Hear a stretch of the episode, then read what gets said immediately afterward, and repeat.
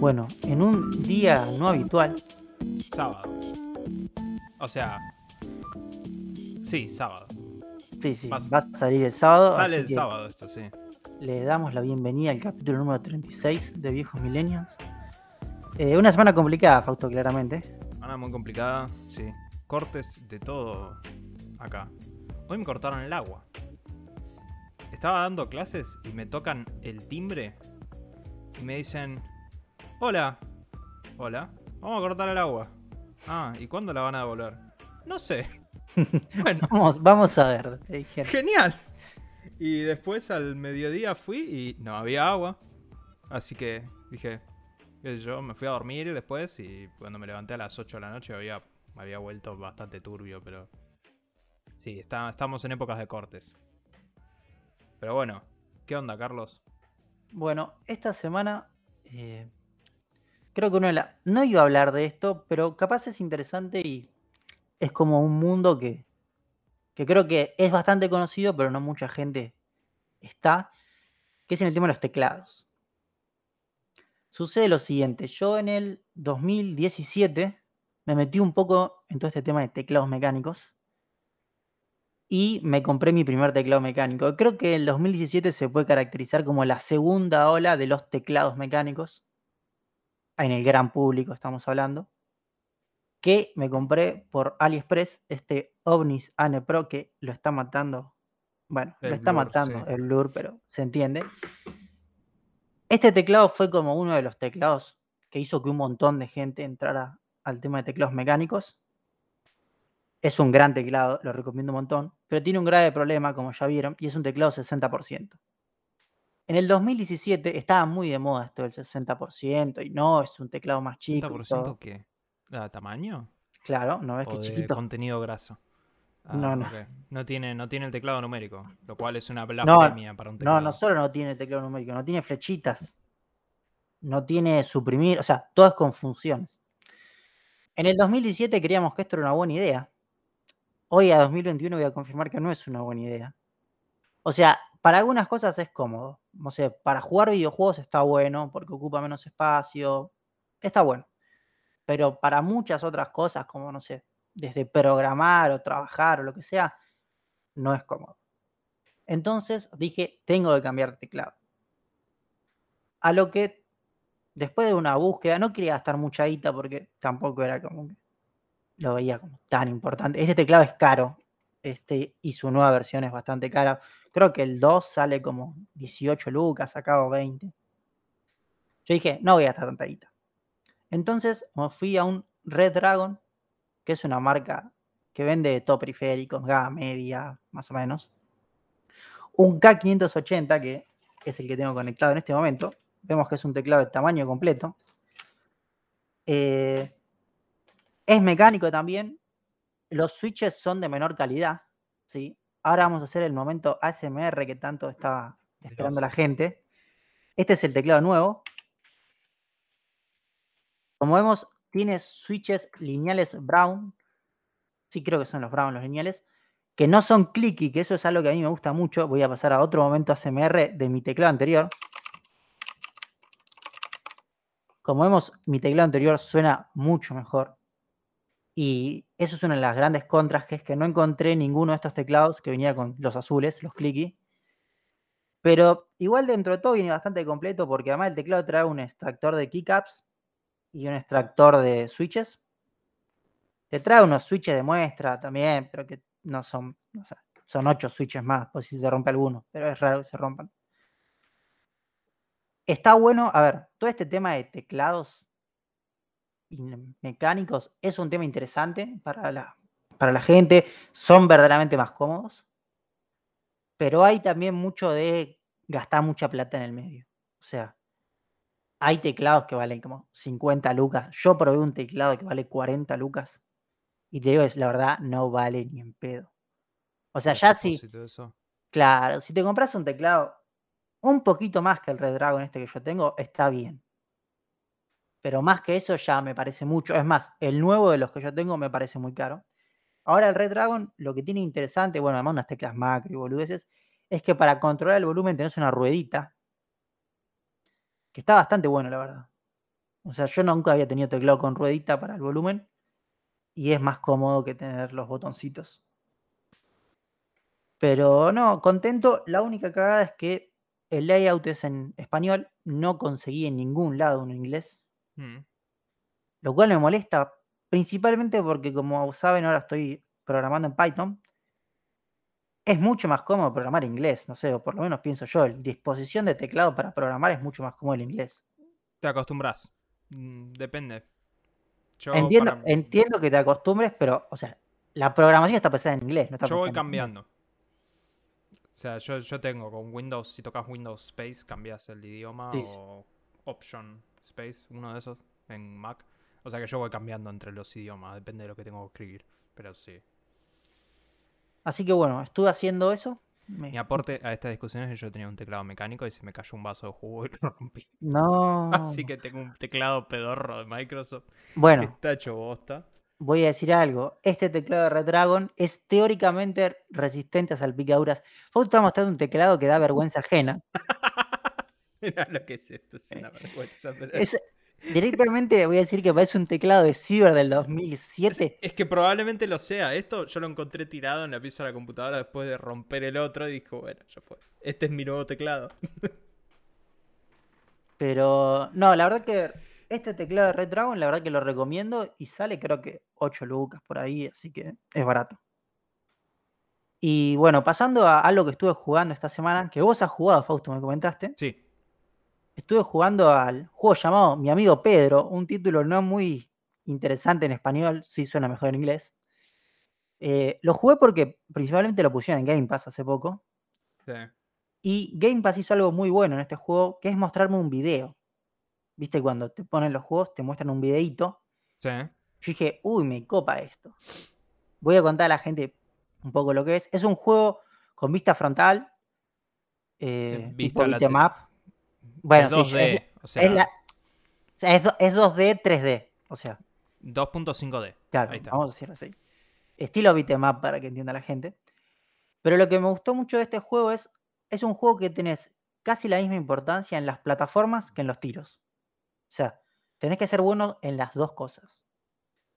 Eh, la historia no le presté mucha atención porque, no sé, o sea, me pareció muy bizarro al final, voy a decirlo de esta manera, como que no tenía mucho que ver. Pero la jugabilidad es buenísima.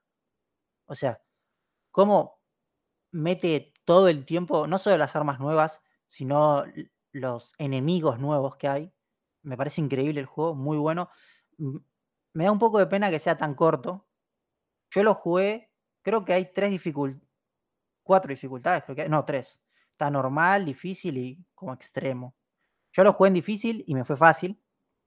O sea, lo habré terminado en tres horas el juego, más o menos. Creo que lo tenía que haber jugado en la otra dificultad. Pero no, me parece que es un juego increíble, se ve muy bien y se controla exquisito. O sea, cómo se juega es muy bueno. Creo que tiene un poquito de Metroid en algo de la jugabilidad. Un poquito, no estoy diciendo que sea Metroid, pero tiene un poquito. Se con- y a ver, para alguien que quiera jugar un juego de tirar tiros y hacer plataformas, es súper recomendado. Además es corto, es muy rápido. El juego lo que tiene que cada nivel en sí te dura 3 minutos, 4 minutos. No te dura más que eso. Entonces está muy bueno. Y no sé qué te pareció a vos este juego cuando lo jugaste, Fausto. Me pareció que estaba muy bueno. O sea, yo siempre lo quise jugar porque había me acuerdo de haber visto los trailers antes de que saliera y. y está. eh, me pareció que estaba muy buena la idea y todo. eh, el, el concepto jugable y todo eso está. Es muy copado. No lo terminé igual yo, a diferencia de vos, así que. El No- final es, para mí es lo peor del juego. No te perdiste de nada. Sí, igual la historia no recuerdo absolutamente nada. eh. No, la historia es súper intrascendente. Encima el final es como que te quiere dar un plot twist que es como, eh, no entiendo nada igual. Pero tipo, la historia creo que es lo de menos. Aunque, ojo, en el Reddit de este juego, bueno, en el subreddit de este juego, como que hablan mucho del lore, de la historia, todo. No, ya no me fijo. Todos los subreddits son Bueno. Pero. Me. Por eso, lo único que le cambiaría al juego es que me hubiera gustado fuera más largo. O sea, porque me siento que me quedé corto. O capaz, error mío, debería haberlo jugado en la dificultad más alta. Para mí que el juego sea corto es un plus. Sí, pero este es muy corto. Tres horas es. O sea, necesita. Me gusta. Si duraba Está en Game cinco- Pass. Sí, sí. Está, en, está en Game Pass, o sea que. Si duraba 5 era excelente. Pero bueno, es recomendable para todos. Pagaste cero pesos, técnicamente. O si hago la cuenta de todos los. Bueno, pagaste los cero meses. pesos, técnicamente. Pero bueno, esa fue mi semana. ¿Y qué anduviste haciendo vos, Fausto? Yo estuve muy ocupado, ese es el tema. Eh, con lo cual, en términos de juegos, seguí jugando Cyberpunk. Eh, esta es la anteúltima semana que voy a hablar de Cyberpunk. Creo. Ya va más de 35 Sí, horas ya o menos. sé. No, no, según Steam voy un montón de horas. Creo que debo estar cerca de las 50 horas. Ah, bueno. Pero porque yo decidí hacer todas las Sí. misiones secundarias por, de nuevo, por el OCD.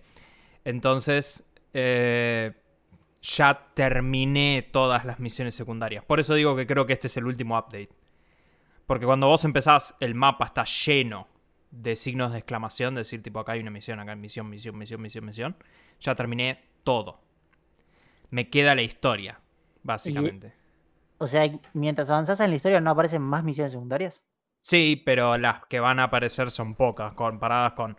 O sea, yo te digo, vos empezás y literal hay un signo de admiración en cada esquina más o menos.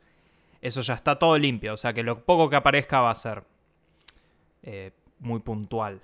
Sé que hay misiones secundarias que todavía faltan, porque lo bueno de Cyberpunk es que hay...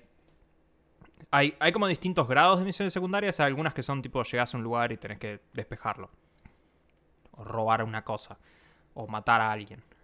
O, o por ahí es matás a alguien y tenés que llevarte el cuerpo.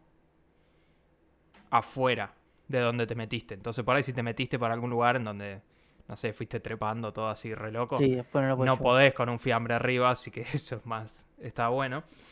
Eh, pero después hay otras que no, que son unas secuencias de misiones en las cuales seguís la historia personal de ciertos personajes.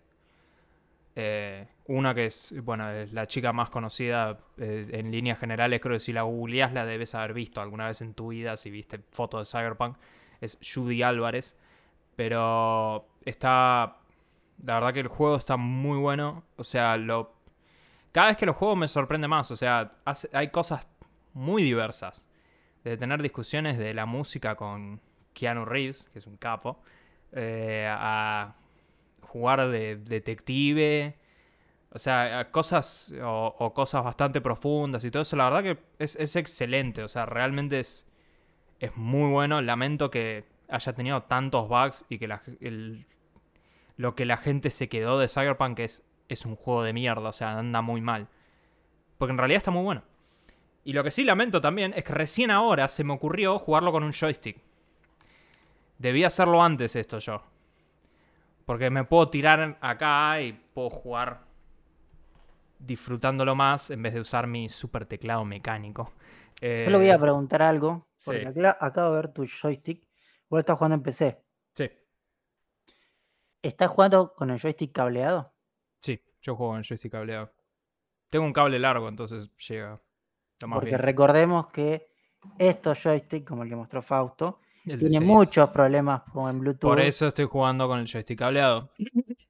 Como he tenido problemas, no, ni, le- ni lo uso. Con... Tengo enchufado el adaptador de Windows 10 atrás en la computadora. Nunca lo desenchufé. Pero no, no. Sí, sí, recomendamos.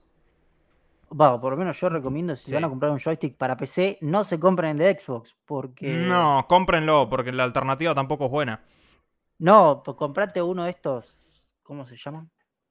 Bueno, los que no son de ni de PlayStation ni de Xbox. No, ahí eso no, eso no, porque los joysticks son muy malos. Comprate el de Xbox y tirale un cable largo. Si no, No. te anda, tirale un cable. No pasa Ah, nada. pero hay gente que no le gusta jugar con cable. Ju- Jugar con el cable es la opción superior. Además, porque ahí- no hay lag. Así que. Estás eh, jugando con un joystick el lag. No. Ahí resucís el lag. No tenés el lag de Bluetooth. Pero bueno, qué sé yo. eh, espero que la próxima semana ya pueda hablar más definitivamente del juego. Eh, pero sí. Después seguí jugando Halo. Lo cual es muy sorprendente para mí porque es un juego multiplayer. O sea que yo lo siga jugando. Lo he jugado en Xbox y en PC. Yo quiero que vos lo juegues. No lo estás jugando todavía porque dijiste Me que están obligando me tiraste una excusa Yo no voy recontra pedorra. Dijiste no porque quieren que actualice los drivers. Bueno, amigo. Yo no actualizo los, no, yo no actualizo los drives de la placa de video porque ¿Por después anda todo como el orto. ¿Estás loco? Ya me pasó cuando actualizaron a la anteúltima versión de. Yo tengo una 480, a la anteúltima versión que había. Que de repente a la placa se le ocurrió que no dar señal de video por DisplayPort. Y tuve que comerme un como tres meses hasta que sacaron otro parche. Porque lo resolvían. Así que si tienen placas viejas, no actualicen drivers. Como no actualicen nada en general si anda. Esa Por es mi Dios. recomendación. Yo, bueno, yo lo seguí jugando en PC y en Xbox y la verdad que es muy bueno, es divertido. Ahora tienen un modo, un evento que se llama Fiesta, en el cual son mapas chicos y todos se spawnean con armas al azar y equipamientos al azar. Entonces es medio descontrolado porque alguno a veces spawnea con un lanzamisiles y claramente te la repone, o spawnea con la espada de energía que es básicamente one shot si estás cerca. Pero es bastante divertido, te diría. Eh, así que bueno, ahora cuando Carlos eventualmente se digne a recibir la Xbox. Cuando sea, los señores cuando- de atajos. Claro, cuando los señores de atajos se dignen a darte la Xbox, ahí sí vamos a... Quiero que lo pruebes. Y vamos a volver a hablar de Halo. Eh, y lo otras dos cosas que voy a mencionar muy brevemente. Terminé de ver Misión Imposible. Por fin. Ya vimos la última Misión Imposible. Misión Imposible 6 es una locura. ¿Vos la viste? La de Superman. Ah, sí, la, que lo traiciona. La que aprendió a pilotear un helicóptero y hacer un vuelo en caída libre en helicóptero, Tom Cruise. O sea, ese hombre está completamente loco. Y después ya me puse a ver los videos de, y las cosas que están haciendo para Misión Imposible 7. Tuvieron todo un problema porque no los dejaban. Necesitaban encontrar un puente para destruir directamente para filmar una secuencia.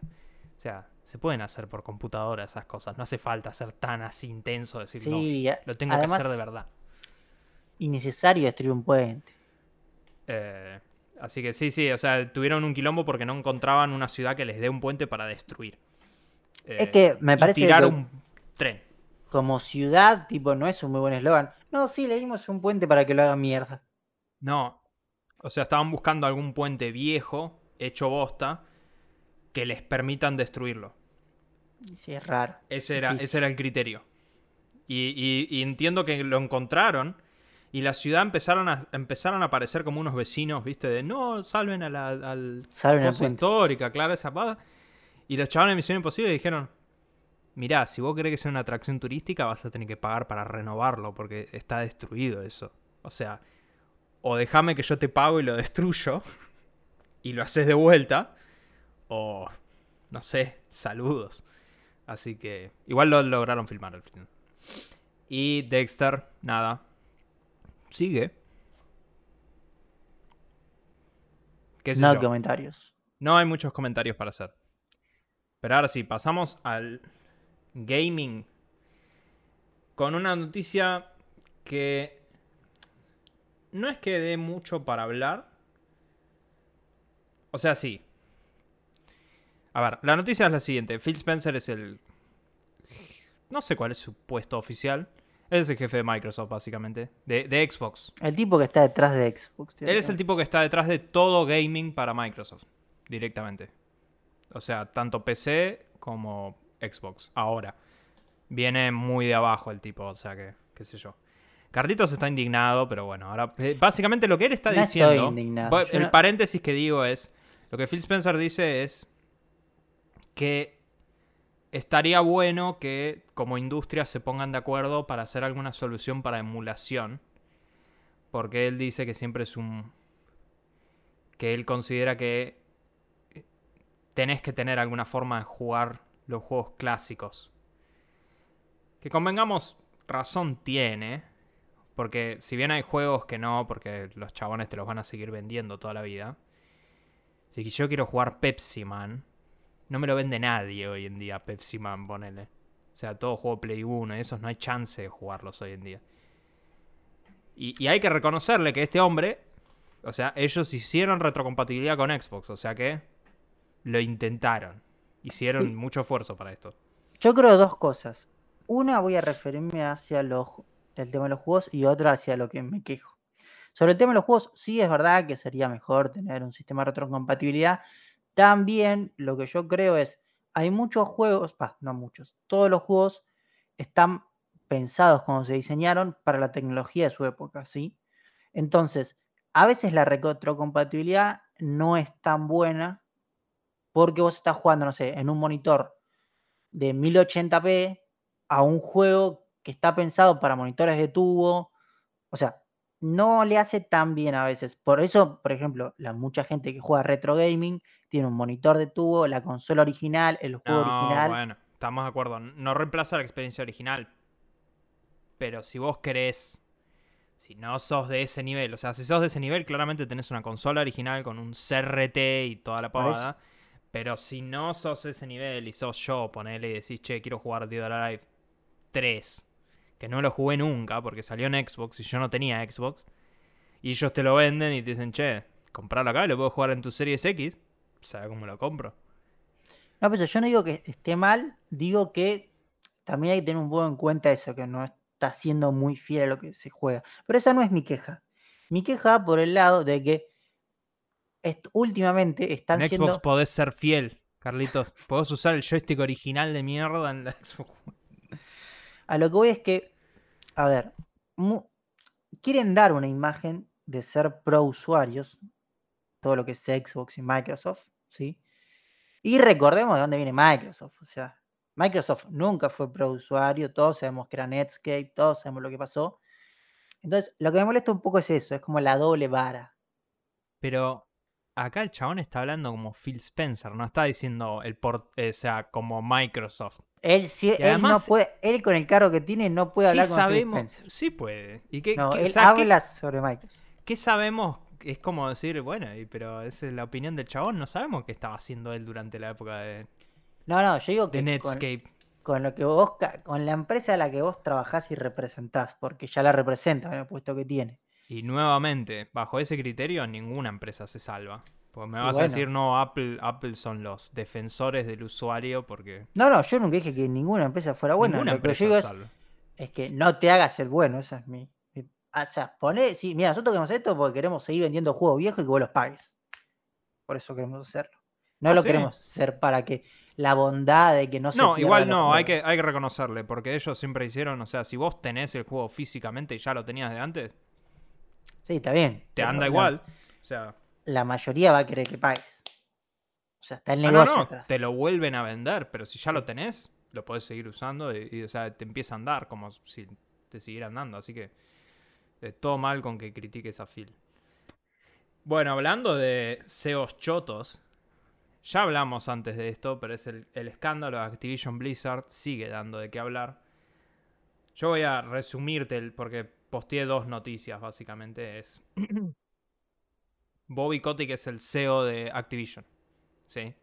O sea, este tipo es CEO, fue CEO en la época en la cual surge Call of Duty. O sea que técnicamente es un CEO extremadamente exitoso por Call of Duty. Lo relevante es que eh, él salió a decir que él no estaba al tanto de todas estas situaciones de abuso y de acoso en la compañía y de toda la zaraza. Ahora salió el Wall Street Journal a tirar evidencia de que el tipo no solo sabía que había este tipo de desastres, sino que se esforzó por ocultar este tipo de desastres. Personalmente se esforzó por ocultar estos desastres. Como y ahora- hacen todas las empresas. Sí, pero él personalmente. Porque normalmente lo que tenés es, tenés, o sea, las empresas son grandes, tenés un montón de gente antes de llegar al nivel del CEO, digamos. Pero acá él explícitamente que él salió a decir, no, no, yo no sé nada. Y después resulta que sí, sí sabe. Y ahora salieron declaraciones tanto de el, o sea, el jefe de Sony, de PlayStation, presidente de Nintendo y el presidente de Microsoft, y Phil Spencer, tu amigo personal Phil Spencer, todos diciendo que están perturbados, o sea, individualmente, estos son comunicados individuales, diciendo que están perturbados con lo que está sucediendo en Activision. Y en el caso de Phil, al menos, diciendo que está reevaluando la relación con Activision. Sí, vos sabés que tiene en mente sacar Warzone, que no esté más disponible. El tema es, claro, o sea, no. Si ponele que quisieran hacer eso los tres, Activision los puede demandar. No solo eso, vos haces O sea, eso. es- Estamos hablando que Warzone es el ju- segundo juego online de tiros más jugado, porque el primero es Fortnite. Eh, si vos haces eso, van a PC. Van a jugar en PC la gente. No van a hacer eso. Sí. No, no, quiero, no, obviamente no lo van a hacer O porque. sea, A ver, acá es. Todos declaran, no, estamos muy en contra, pero nadie hace nada. pasa que en realidad es muy difícil, porque si vos sacás. Warzone, Activision puede demandarte por, por bloquearles por monopolio. O sea, si Sony y Microsoft deciden juntos decir, no, bueno, listo, chao, le bajamos la persiana a Activision. Igual esto viene de la mano de que Call of Duty, eh, ¿cómo se llama el nuevo? Vanguard, está haciendo un fracaso de ventas comparado a los Call of Duty anteriores. O sea, sigue Como vendiendo todo un montón de cosas, de Call pero of Duty en Segunda Guerra Mundial. está vendiendo muy mal. Sí, efectivamente, la Segunda Guerra Mundial es un error. O sea, calculo que en Modern Warfare 2 el año que viene va a, re- va a dar vuelta a esto. E incluso tuvieron que patear eh, el mapa de Warzone que salía la semana que viene. Pero mínimamente es relevante pensar cuáles van a ser los impactos de esto a largo plazo. porque Hay gente en Estados Unidos que son los laburantes. hi- Hicieron una huelga en Activision. Directamente los empleados. Lo cual no sucede en estudios de videojuegos. El CEO este, Bobby Kotick, dijo que él consideraría irse si no es capaz de resolver la situación de los acosos sexuales prontamente, textual, ese fue su statement. Yo no sé si él no va a terminar yéndose por esta razón. O sea, que él se vaya igual no cambia nada, porque Van el tipo a está poner a obscenamente otro. rico, van a poner otro, o sea, no y pasa las nada. cosas van a seguir pasando.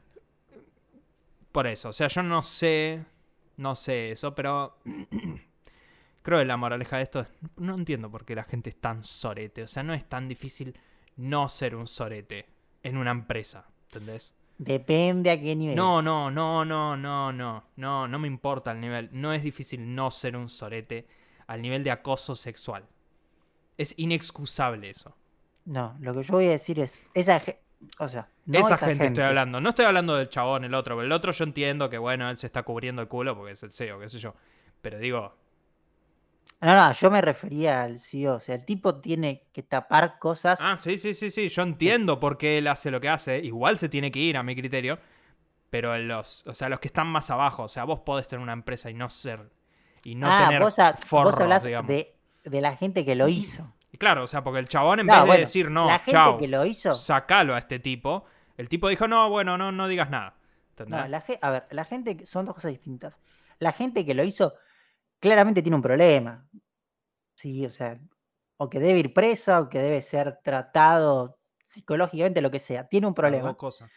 Ahora, el tipo, el, el CEO de la empresa, a ver, a ese nivel vos tenés que ser medio forro y tenés que tapar todas estas cosas, porque en todas las empresas hay estas cosas. Si no, pregúntenle a la empresa más exitosa en la historia de la humanidad, la iglesia, todos los quilombos que tiene y tapan. No, por Dios. Te, te nos fuimos al carajo ahí ya. Bueno, El beef religioso. No, porque ahí sí empezamos a hablar de eso. Ese es otro podcast. Crítica religiosa. Podemos hablar un rato largo. Pero bueno, hablando de juegos de mierda. Salté la noticia que estaba antes por tiempo. Eh, Battlefield, Carlos. eh, sí, la noticia que hay de Battlefield es que, Le está yendo muy mal.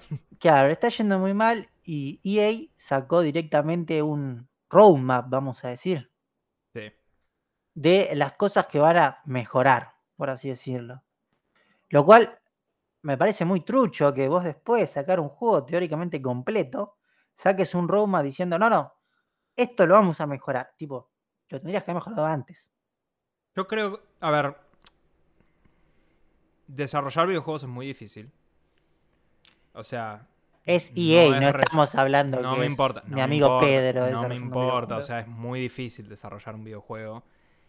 Es muy difícil justo la ventana en la que decidieron salir, porque, o sea, salieron entre Call of Duty, que no le fue muy bien, pero no deja de ser Call of Duty, y Halo, que Halo salió sorprendentemente en buen estado y es free to play.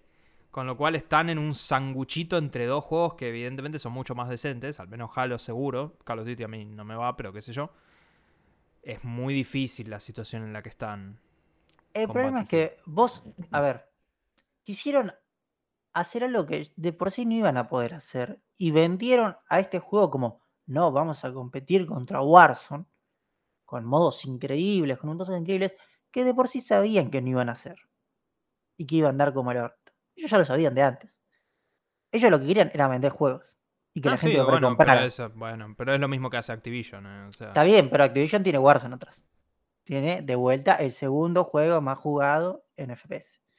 Entonces, a mí lo que me parece mal es, quisiste hacer algo gigantesco cuando sabías que no lo ibas a poder hacer. Te hubieras quedado chico, no hubieras dicho que no, sí, yo voy a competir contra Warzone, te hubieras ido tranquilo y no la gente no se hubiera calentado como se calentó. No sé, yo. O sea, yo he visto toda la, toda el- eh, la bronca y eso y, y está bien, o sea, es. Es, es por el, es el tren del hype. Vos te subís al tren del hype y cuando te bajan, te bajan de un ondazo. Sí, no sé. Igual hay que ver, viste, bueno, ahora los, los reportes es que eh, DICE ya está trabajando en otro Battlefield. Ahora. Sí. arrancaron a laburar en el próximo Battlefield, no van a hacer un Battlefront. Eh,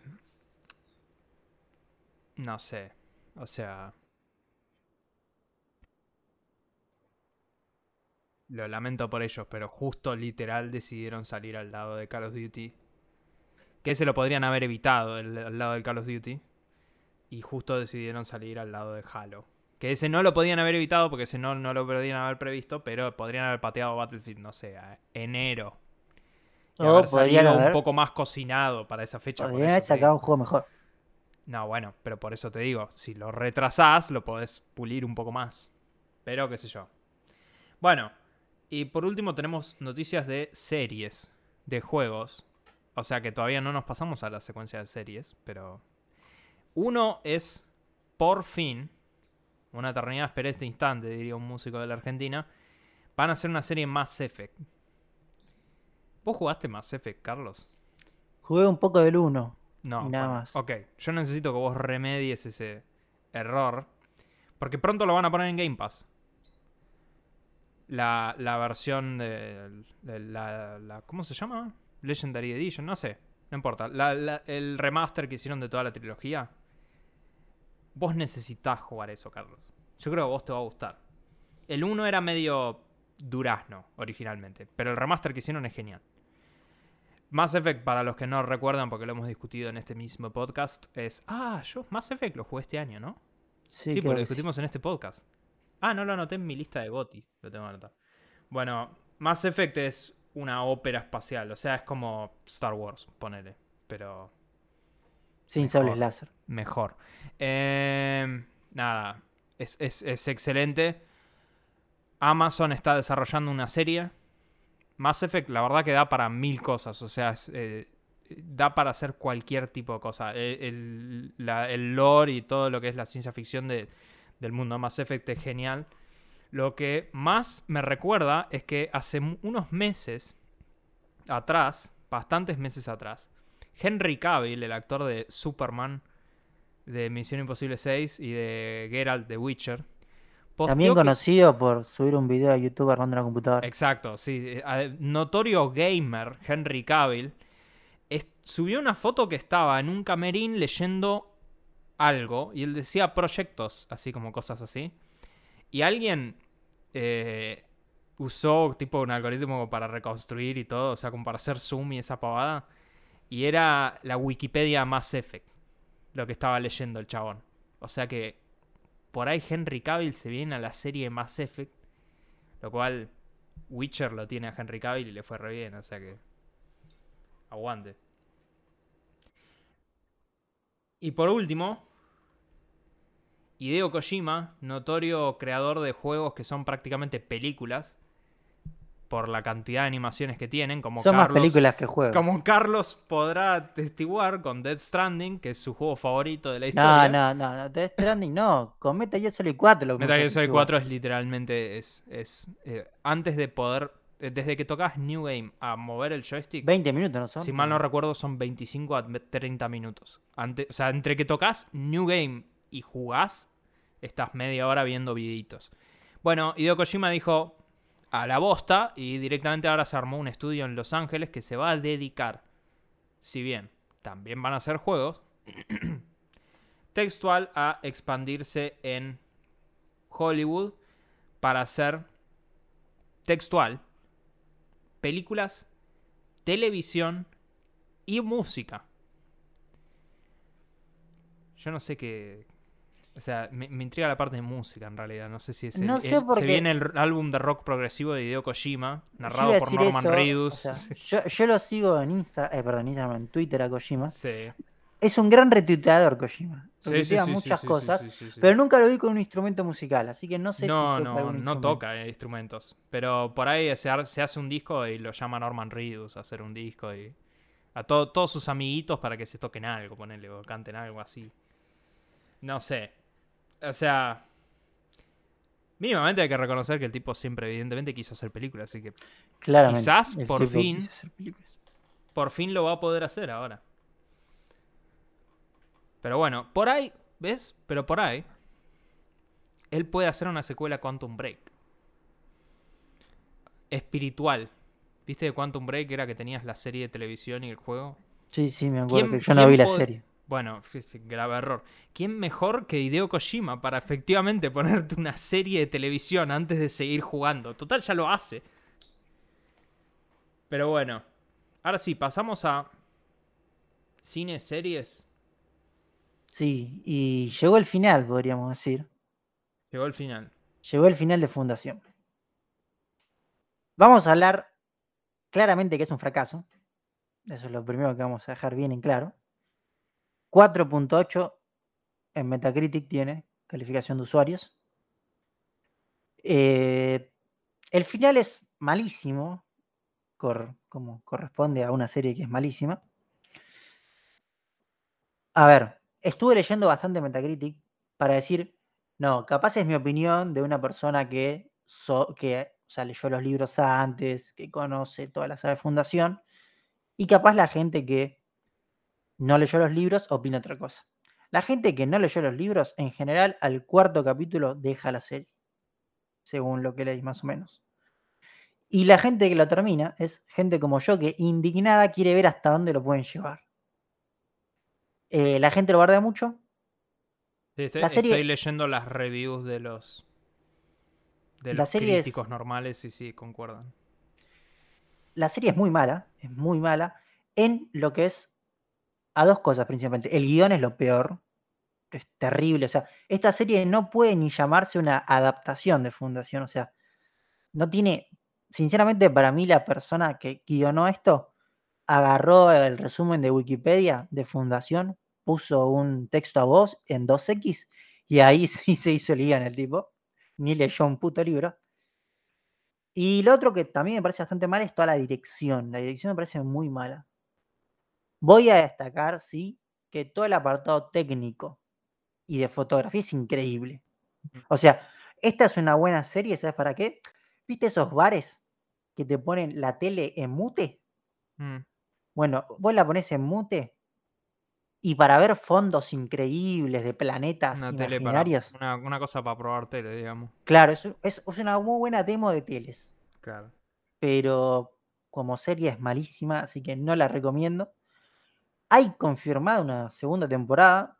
Yo no sé qué va a hacer Apple, si después de ver todas estas críticas va a cambiar a la gente que hizo la primera temporada y poner otra en la segunda. Esperemos Probablemente. que así sea. Pero mi recomendación es no se la recomiendo a nadie. Yo le puse un 3 y No la medio. vean.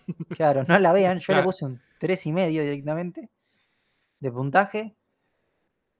Y nada, use la de demo para probar teles. Bueno, ahora pasamos a otra serie que me intriga mucho porque usualmente nosotros nos comentábamos, qué sé yo, algo así cada tanto. De hecho, entre paréntesis me hiciste un comentario, no lo voy a poner en los temas, que me dijiste que finalmente te spoileaste el final de Shang-Chi. Sí, no te porque... gustó.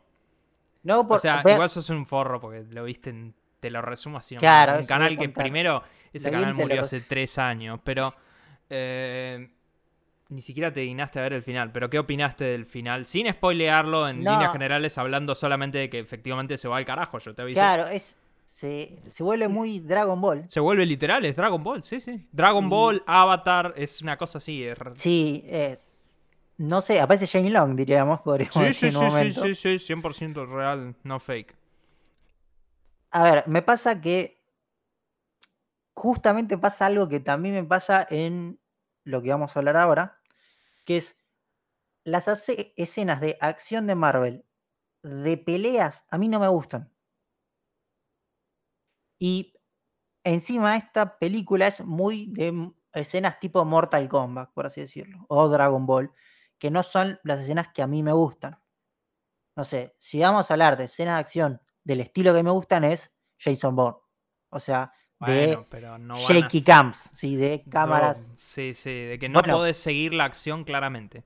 Por eso, pero ese es el tipo de acción que a mí me gusta, es algo muy personal. Entonces, no me copa. Yo entiendo que a un montón de gente esto le re guste, pero no es mi estilo. Jason Bourne arruinó una, a, a una generación de cineastas. Porque la porquería de... ¿Cómo se llaman esas películas horribles de Liam Neeson?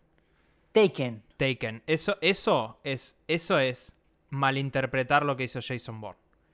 Eso es sacudir la cámara porque, porque tenemos ganas. Yo Jason igual Bourne voy a decir sacudió la algo. cámara con propósito. Bueno, Era, bueno, pero era más para meterte en la acción, pero no era como las películas de Liam Neeson que son 15 tomas para ver a Liam Neeson subir una cerca. Está ese video en YouTube, por favor, búsquenlo. no, yo solo voy a decir de esas películas es, la 1 tuvo una idea que no fue mala, voy a decirlo. La 2 y la 3 es lo mismo repetido, ¿no? que no tiene sentido. Si hubiera sido una sola película, yo voy a decir, no era, era del montón. Ya 3 fue una... algo innecesario. Acabo de ver literalmente el clip ese, dura 7 segundos el clip. Y los conté, son 15 tomas. No, no es... Para que el tipo salte una reja. En 7 segundos cambia la cámara 15 veces. No, además, a ver, de esa película no nos vamos a poner a hablar, pero en la 2, en la parte que el tipo le hace explotar granadas a una hija en pleno, no sé, creo que era Beirut, no, Beirut no. En un país de Asia que no me acuerdo ahora, creo que estaba en Turquía.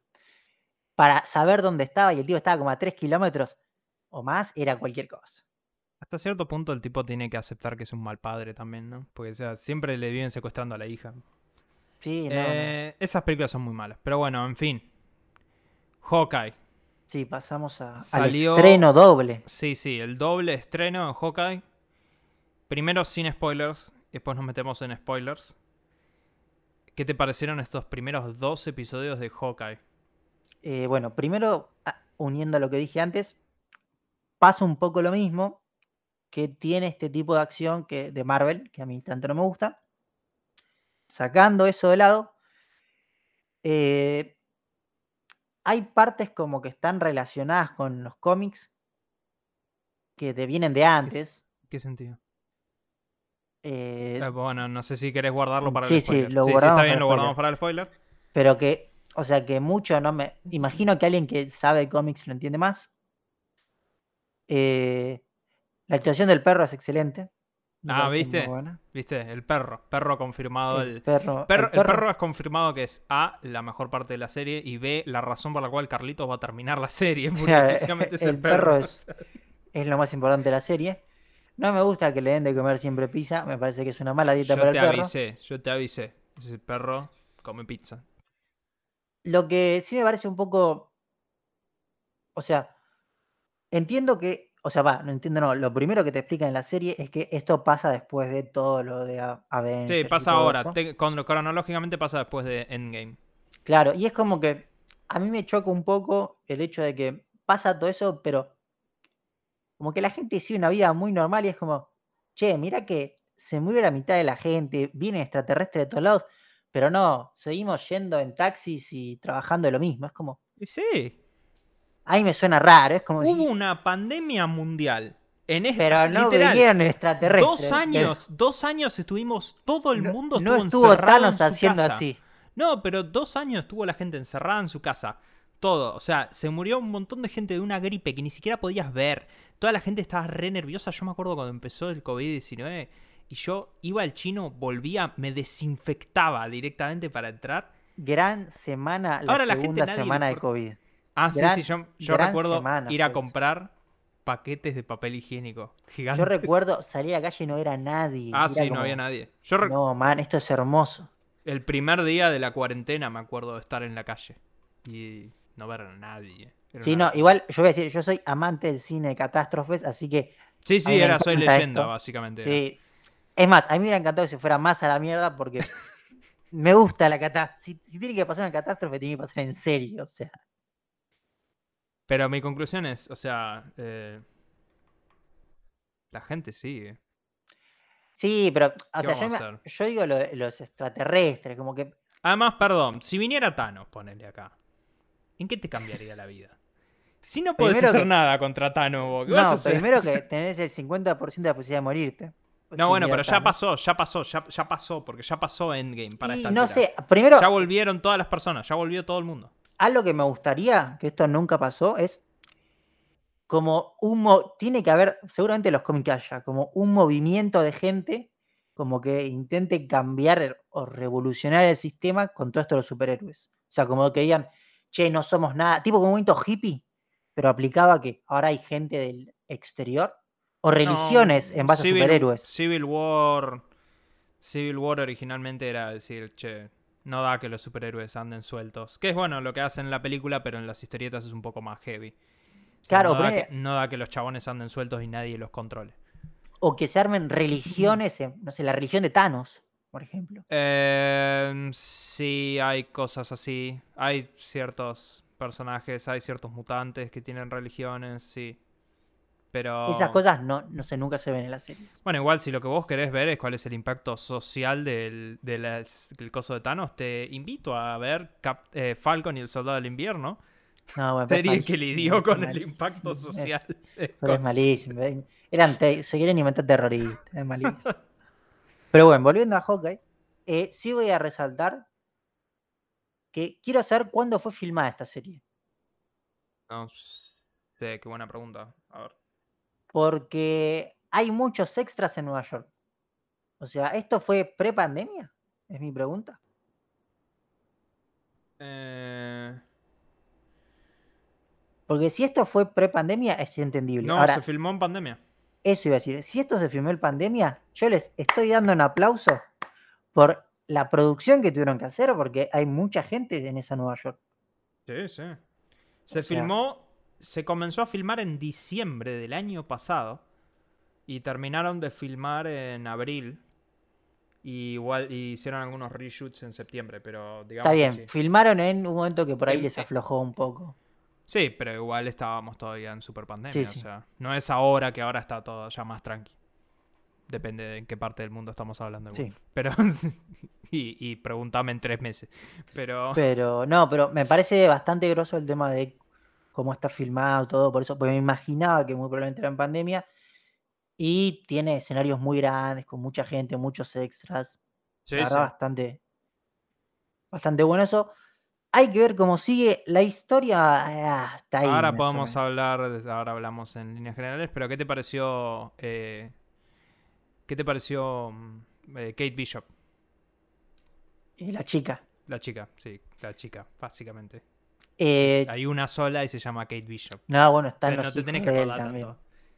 Pero no, no importan, son los hijos de Hawkeye. Se fueron, literal. A ver, ¿qué me pareció? Me hizo acordar un poco, no digo que sea lo mismo, pero en la actitud a, un- a una Lara Croft.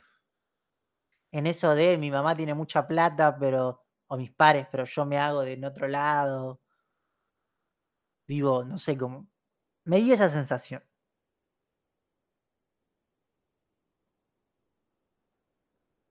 A mí me parece que está muy bien. Eh, ella me cae bien desde que vi Bumblebee. La mejor película de Transformers que se hicieron, que se hizo. No la vi lejos. esa. ¿Sabes que es muy buena esa película? Es, primero, está muy bien hecha visualmente. No tiene nada que ver con las otras películas del orto. Y está ella. O sea, desde que yo la vi ahí y dije, ah, muy bien esta chica. Y por eso, ya, o sea, yo ya venía predispuesto a que me guste la serie. Eh, está muy bien Jeremy Renner como Hawkeye, para mí.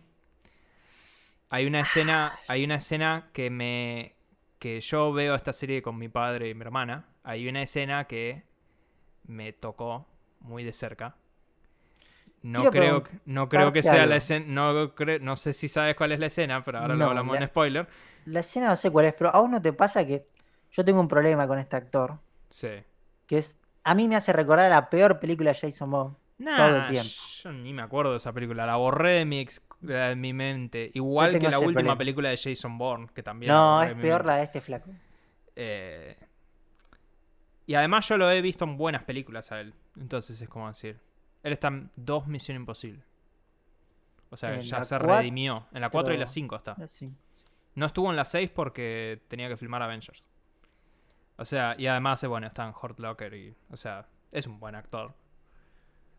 Me, me parece que está bien acá. O sea, está, está bien en su rol. O sea, es la primera vez que vemos a Hawkeye hacer algo. Ponele. Y, y creo que está bien. Y hay un montón de detalles que, bueno, ahora lo discutiremos en la parte de spoilers, pero sí. Eh, nada, recomendado. Sorpresa. Otra serie Marvel buena. Bueno, ahora sí. Spoilers. Cartel por. Por ahí. Por algún lado. Spoilers. Está, está ahí, está ahí el cartel. Ponele. Está- bueno, está ahí. Es difícil apuntar cosas, pero. Viste, siempre dice el youtuber, acá arriba vos que un boludo está haciendo así. no, bueno, pero arriba es fácil, porque arriba es así, pero. Claro, pero es arriba la. Ahí. Ahí es el amplificador. Ahí está. Ahí está el cartelito. Pero bueno. Eh... otra vez tuve que tomar los tiempos. Spoilers de Hawkeye. ¿Qué, qué es lo que.? Eh, ah, el tema de la, del tipo de la capucha que se roba, el traje que se roban y el significado del traje. Y, Eso que- no tiene que ver con las historietas. Bueno, o sea, sí, pero en realidad eso tiene que ver con Avengers Endgame. que había, pero el tipo dice como que peleó contra unas mafias y. Sí, Avengers Endgame. No me acuerdo eso. En Avengers Endgame, o sea, igual si no te acordabas, te pusieron un flashback. O sea que la atención que le prestamos, Bueno. mamita querida. Eh, en Endgame, entre el chasquido de Thanos, porque Hawkeye perdió a toda su familia, y los eventos de Endgame durante esos cinco años, Hawkeye se la pasó matando chorros. Claro, pero no es algo que, tan, que te muestra mucho en la película. te lo muestran. De hecho, es más, no solo te lo muestran, sino que primero lo discuten porque eh, War Machine se lo cuenta a. No es cuando van a la casa del flaco de esto, algo así. No, no, no, no, no, no, no, no, no, no. Y después Black Widow lo va a buscar a él en Japón, en donde tenés toda una secuencia en la cual él está vestido así y. Claro, la parte de Japón me la acuerdo, pero ponémelo en Japón, no me lo pongas acá. Y- Y pero es que él fue por todo el mundo, literal. Ah, Porque de hecho antes hablaban de que él mató un montón de personas en México, o sea que ese es el tema. O sea, el tipo fue por todo el mundo, literal, que era la frase de decir. Los demás tuvieron a Thanos y ustedes me tienen a mí. Bueno, esa parte se me borró mi cabeza, entonces no entendía muy bien. Eh, no sé, no sé qué tanto hay para hablar del tema La spoilers. escena, la escena que me tocó personalmente es la escena cuando va a la recreación. Hawkeye. Ah, la recreación, o sea, Sí, cuando va a ver sí, el, sí, sí, sí, el Cuando, cuando tiene que hacer. No, no, no, cuando él tiene que hacer la recreación. Cuando tiene que ir al juego donde están todos los tipos que están recreando la época medieval. Ah, Eso la me trajo flashbacks de Vietnam directamente. Yo lo estaba viendo con mi hermana y mi viejo. Pues claro, recordá que mi madre hace recreación histórica, entonces lo vimos y dijimos, oh, no. Pará, toda pará, la- pará. Toda ¿Vos la actitud de Hawkeye. Sí, sí, yo me acuerdo que nosotros fuimos a una recreación medieval. Pero, ¿te acordás específicamente qué día fuese? No. No, voy a meter un, un datazo acá. Nosotros, el día que Fausto se refiere a, a la recreación que fuimos, fue el día famoso de las piedras. ¿Te acordás del 2006? Creo que fue por ahí. Que rompieron, que fue un tipo, cayó granizo y rompió un montón de autos. Sí. Fue, fue el primer granizo grosso, grosso que creo que vivimos. Y siempre me acuerdo que nos refugiamos en una zapatería Ah, sí, sí, sí, sí, sí. y que veíamos pasar autos con, sin luneta trasera, tipo todo roto por vidrios. Así Sí. que, gran 10. Sí, pero bueno, a, a mi familia nos trae flashbacks de Vietnam ver todo esto porque toda la actitud que tiene Hawkeye de decir, ¿por qué están haciendo esto? Esa es la actitud que tenemos nosotros todos los días viendo a mi madre y sus amigos haciendo recreaciones históricas. Pero dicen que se cagan bastante a palos cuando pelean. Sí, sí, no, no lo dudo. Eh, Es más, Hay un mi- campeonato mundial de eso. Mi madre participa directamente en recreaciones igual de la Segunda Guerra Mundial y cosas así, en donde van con armas y todo eso, y es como medio muy turbio, pero... Hawkeye, perdón, porque se supone que estamos discutiendo spoilers de Hawkeye. Eh, Es... No sé qué van a hacer con el personaje... Vos no viste Better Call Saul. Tenés que ver Better Eh, Call Saul. No vi ni Breaking Bad. ¿No viste Breaking Bad? Vi la primera temporada nomás. No te puedo creer. Mirá Breaking Bad. Tampoco, tampoco vi el del chabón que se escapa de la. ¿Cómo se llama? El que se escapa de la cárcel. Eh. Esta serie re famosa de la cárcel. Prison que Break. Es, tampoco Pero vi esa es mala. Esa no es Breaking Bad. Bueno, pero es muy famosa. también. Breaking Bad está tipo con The Wire.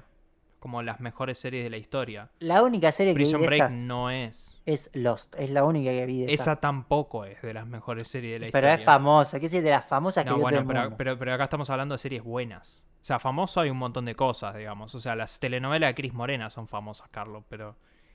Eh, a ver, en líneas generales, Hawkeye. Sí, igual no sé ni para qué pongo el spoiler. De No cuenta, no, spoileamos nada. Hawkeye, sí. Eh, parece que voy a tener que correrlo. Eh, bueno, ahí tomo tiempo para esto. Acá es cuando hablamos de spoilers. Ok. A Ahora ver, empiezan los spoilers. Ahora empiezan los spoilers de verdad. No, a ver, eh, el actor de Timothy Dalton, que está, que es el nuevo novio de la madre. De. Eh, de Kate. Ah, sí, que ese tipo actuó en una película él está. muy buena que no me acuerdo. ahora Bueno, él ahora está en Better Call Saul y él es excelente. Eh, yo lo vi y dije, uff. No sé qué van a hacer con él en las historietas. Eh, con la serie. O sea, en las historietas él es un personaje. Se llama El Espadachín. Porque, bueno, ya en este capítulo lo he visto usar una espada. O sea, es un personaje que se llama así. Y de hecho es el mentor original de Hawkeye. Pero, bueno, no, no lo van a hacer acá. Eh, me gustó que Hawkeye sea medio sordo. En Ah, las sí, historietas él es así. Eh, y de hecho siempre fue como un fue como uno de los exponentes para los superhéroes discapacitados. Hawkeye, por ser medio sordo y tener que usar un, un audífono. Y, o sea, por eso te digo, me gustó la caracterización de Jeremy Renner, o sea, de, de hacer algo más así.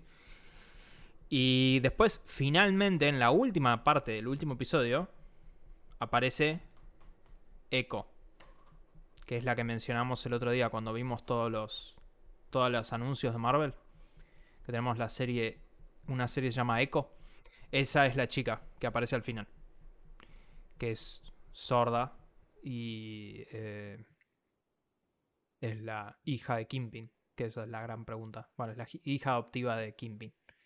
Que es el eterno rumor de que está en esta serie, Kimpin. Pero, eh, nada. No, a mí eh, la parte creo que más me gustó hasta ahora Sí, es cuando van a ver la obra de teatro fue, fue demasiado tipo- cringe. Toda esa parte fue muy y el tipo se indigna. Esa parte está Ah, buena. sí, sí, sí, sí. Sí, sí, sí, sí. Esa parte me parece. El graffiti Thanos tenía razón. Eso sí es muy bueno, eso sí es muy bueno. Y. Ah, y justo de Timothy Dalton que hablabas. Obviamente, además de bueno, las películas de Society, eh, de Rocketeer, ¿la viste una vez? Es una que No, actúa. sé cuál es, sé cuál es, sé cuál es. Esa no, está. Me gusta actúa. Ahí está. Timothy Dalton. Es vieja esa película. Sí, sí, es el malo de la película. Actúa muy bien. Ah, ¿sí? Mirá vos, yo, yo pensé bien. que Timothy Dalton había surgido con Better Call Saul. No, no sabía que hace tanto estaba dando vueltas ya por Hollywood. No, el chabón eh, actuó en 007. No. ¿Sí? Sí, No. sí. ¿Está, está chequeado esto? Literal, no voy, chequeadísimo. no voy a poner spoilers en ningún lado, porque en total no spoileamos nada. O sea, excepto que al final aparece Echo, pero nadie sabe ni quién es. Sí, estamos, estamos, estamos muy Eh, improvisados. hoy. Estamos. No, no hay mucho que discutir. Timothy Dalton. No, no, Timothy Dalton. No, porque nos estamos confundiendo de nombre. Timothy Dalton es Timothy Dalton. ¿Cómo se llama este tipo? Eh, Timothy Dalton para mí es el que actúa en las películas yo te dije. sí, pero Timothy Dalton es Timothy Dalton. Yo- no es ese. Better. Ah, ¿cómo se llama el. El actor de, de esta serie? Estamos hablando mal, estamos hablando. Tony Dalton. Tony Dalton. Ahora vamos a Ahí buscar quién está, es Tony Dalton. Estuvo en la adaptación. Es verdad, ¿sabes qué? Es parecido a lo de Es muy parecido, es muy parecido, ese es el problema. Vamos Encima a decir tiene que- el mismo apellido. Pero no solo es parecido como físicamente. Sí, yo sé, yo lo tuve que googlear como para estar seguro de que no es. Claro, vamos, vamos acá a disculparnos con la gente. Hemos tenido un error bastante grosso. Eh, el señor se llama Tony Dalton, que es verdad, no tengo ni idea de quién es este. No Estuvo en la adaptación mexicana de los simuladores. Sí, eso lo estoy Estuvo en la adaptación mexicana de Rebelde Way. Parece que es Muy bien, pero este tipo es un conoce a, la, crack. a la Argentina. Este tipo es un crack. Pero sí, como vemos, solo actuó en Better no, o sea, Call Saul. sa- surgió con Better Call Saul el tipo. En, en Hollywood. Lo cual está bien, porque de nuevo, Better Call Saul él es excelente. No tiene nada que ver con Timothy Dalton, actor de 007. y Solamente tiene el mismo apellido Claro, y se y ve igual. O sea que no entiendo, sí, ya sé, yo lo tuve que googlear. Es como, te invito a googlear esto, ya que estamos, eh, este es el rincón de cualquier cosa. Eh, googleame a Chelsea Peretti como Diego Peretti. O sea, se, eh, se escribe igual. Yo no puedo Mujer. creer. que no te- Sí, sí, Chelsea Peretti. Sí, sí, sí. Tiene hasta la misma nariz de Diego Peretti. Podés encontrar en. Google gente diciendo, ¿cómo es que no tienen nada que ver? Y no tienen nada que ver. Tiene un aire, sí, sí. Eh, pero bueno, eso, viste, los genes, los apellidos, evidentemente pesan más de lo que pensamos. Bueno. eh, Volviendo a o sea, Hawkeye. volviendo. No, no, no, ni sé. ¿Qué más tenemos para decir de Hawkeye? O sea, está bueno, qué sé yo. El perro está bueno. El perro, el perro es un gran actor. eh, me Ahora sí, gustaría, ahora sí, vos viste la serie. ¿Cómo están haciendo el tema del ojo? eso iba a decir, me gustaría averiguar más sobre el tema del es- ojo. Claro, es, el perro es. ¿Es tuerto o no es tuerto el perro? Para mí no sé si es tuerto, para mí es más CGI eso. A ver, ¿cómo, cómo, es ese eh, Lucky de Dog? Lucky de Pizza Dog es. Estamos googleando en vivo para que sepan. Sí, sí, sí, sí, lo estoy. No, sí, Pero- sí, por computadora le sacaron. Ah, me parecía, me Sí, sí, parecía. está, está hecho por computadora, ahí, ahí te lo confirmo. Porque, bueno, no, no sé, o sea, solo con decir que es un Golden ya sabemos que son perros facherísimos. Y el perro es el lo que te conecta con la serie para mí. O por lo menos en mi caso es lo que me conecta con la serie. Pero bueno, veremos. Sí. Son, cinco, son cuatro episodios más los que faltan. A partir de ahora es uno por semana, así que ya seguiremos. Ahora, saliendo a ideas mucho más polémicas. Y cerrando esta situación Sí, de sí, hablemos cerrando. sin saber. Sí, hablemos sin saber. Eh, Sony aparentemente está desarrollando más spin-offs de Spider-Man. Ahora, voy a hacer un paréntesis grande como una casa. No lo voy a discutir acá. Pero se filtraron cuáles son las escenas post-crédito de Spider-Man No Way Home. Eh, de más está decir que todo apunta a que van a continuar el partnership con Marvel. Eso sí lo puedo mencionar, o sea, decir, la idea es seguir trabajando con Marvel. Pero evidentemente la idea es tener el universo Sony en donde pueden hacer lo que se les cante el culo y Marvel puede ignorar todo eso. Sí, además imagino que le ven pagar royalties a Marvel por unos y por otros no. No, porque el tema es que Sony, de nuevo, Sony es dueño, dueño. Ti- Tiene los derechos de todos los personajes relacionados con Spider-Man. Claro, pero ellos no, no le tienen que dar tipo una parte a Marvel por sus No. historietas. No. Lo que Sony. No, porque Sony, Marvel en los 90, cuando se estaba quedando en bancarrota, rifó todos los derechos de cine. Fox compró los X-Men, Daredevil, los Cuatro Fantásticos, eh, Universal compró Hulk y eh, Sony compró Spider-Man. Entonces, todos los derechos revierten automáticamente a Marvel después de años de que no hacían películas. Eso pasó con Daredevil, por ejemplo. Daredevil volvió a Marvel porque Fox no hizo películas durante X años. Lo mismo Ghost Rider, ponele.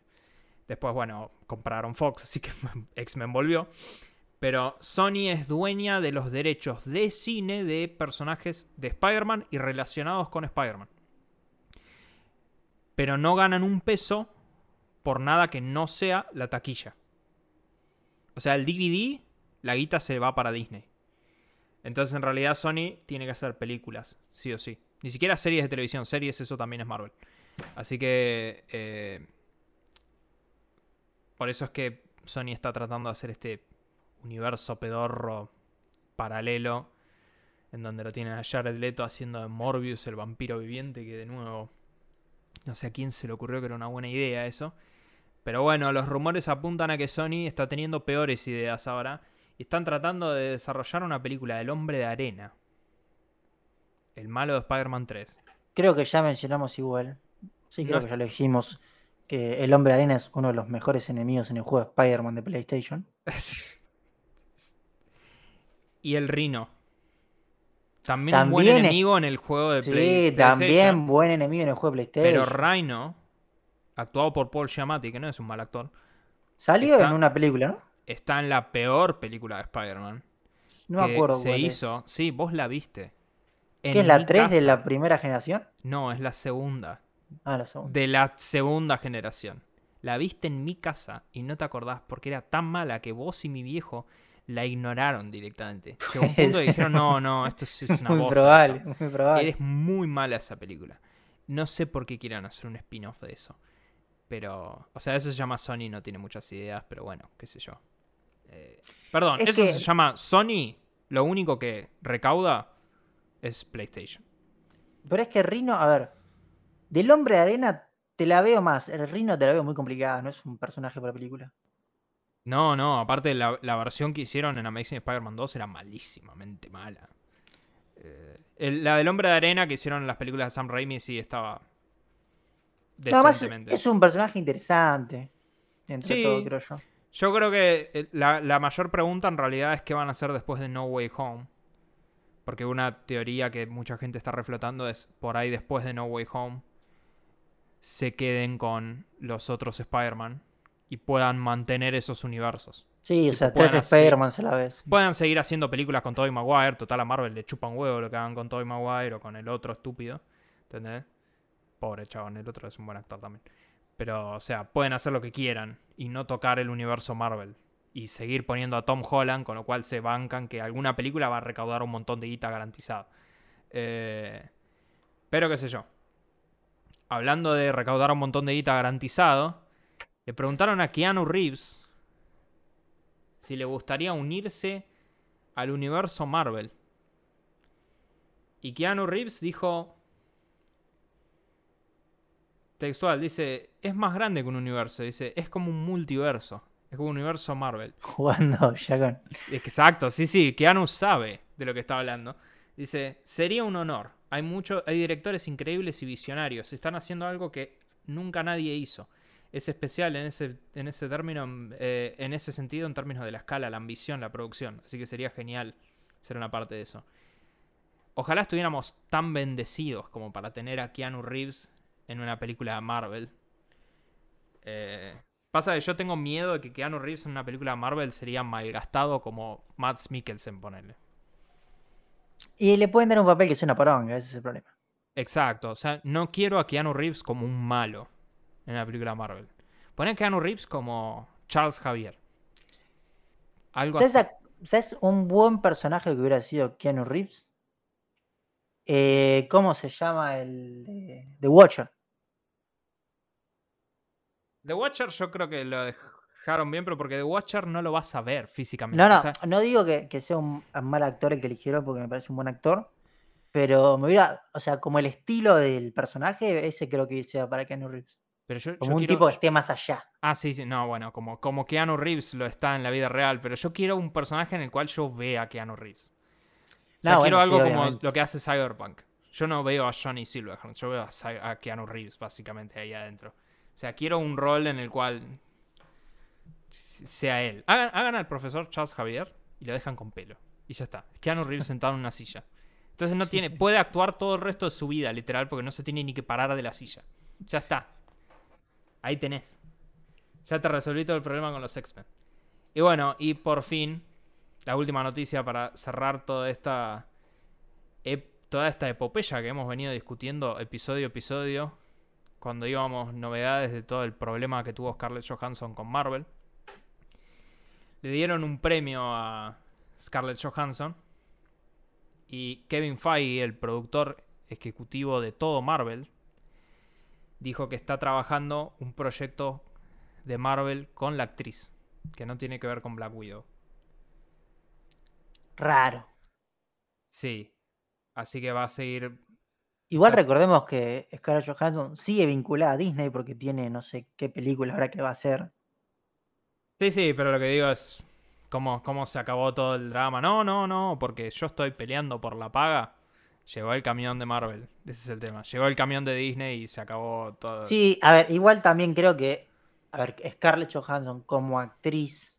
O sea, ¿sabes? Es una actriz que sabes que te va a traer ah, sí, público. entonces, claro, entonces a los dos les conviene. Ah, no, no, a los dos les recomienda. especialmente a Disney le conviene que eso no vaya a juicio. o sea, eso es lo que más le conviene. Más allá de la actriz, le conviene no ir a juicio. Pero, en fin. Pasamos a la tecnología y yo te invito a ir derecho a la noticia al medio. Sí, sí, vamos a ir a una sola noticia por tema de tiempo. Ya habíamos nombrado esto en algún otro momento, pero se está oficializando, por así decirlo. Yo igual le voy a poner como titular, está más cerca. No voy a decir que ya lo está haciendo, ¿sí? porque vamos a ver los detalles. El titular es que Uber Eats va a empezar a repartir eh, marihuana cannabis, según dicen. Vamos a poner todas las explicaciones. Esto va a suceder en una ciudad de Canadá, Ontario. Y no es que. No acá, esa es la primera aclaración. Con calma la gente que está abriendo Uber Eats en este momento.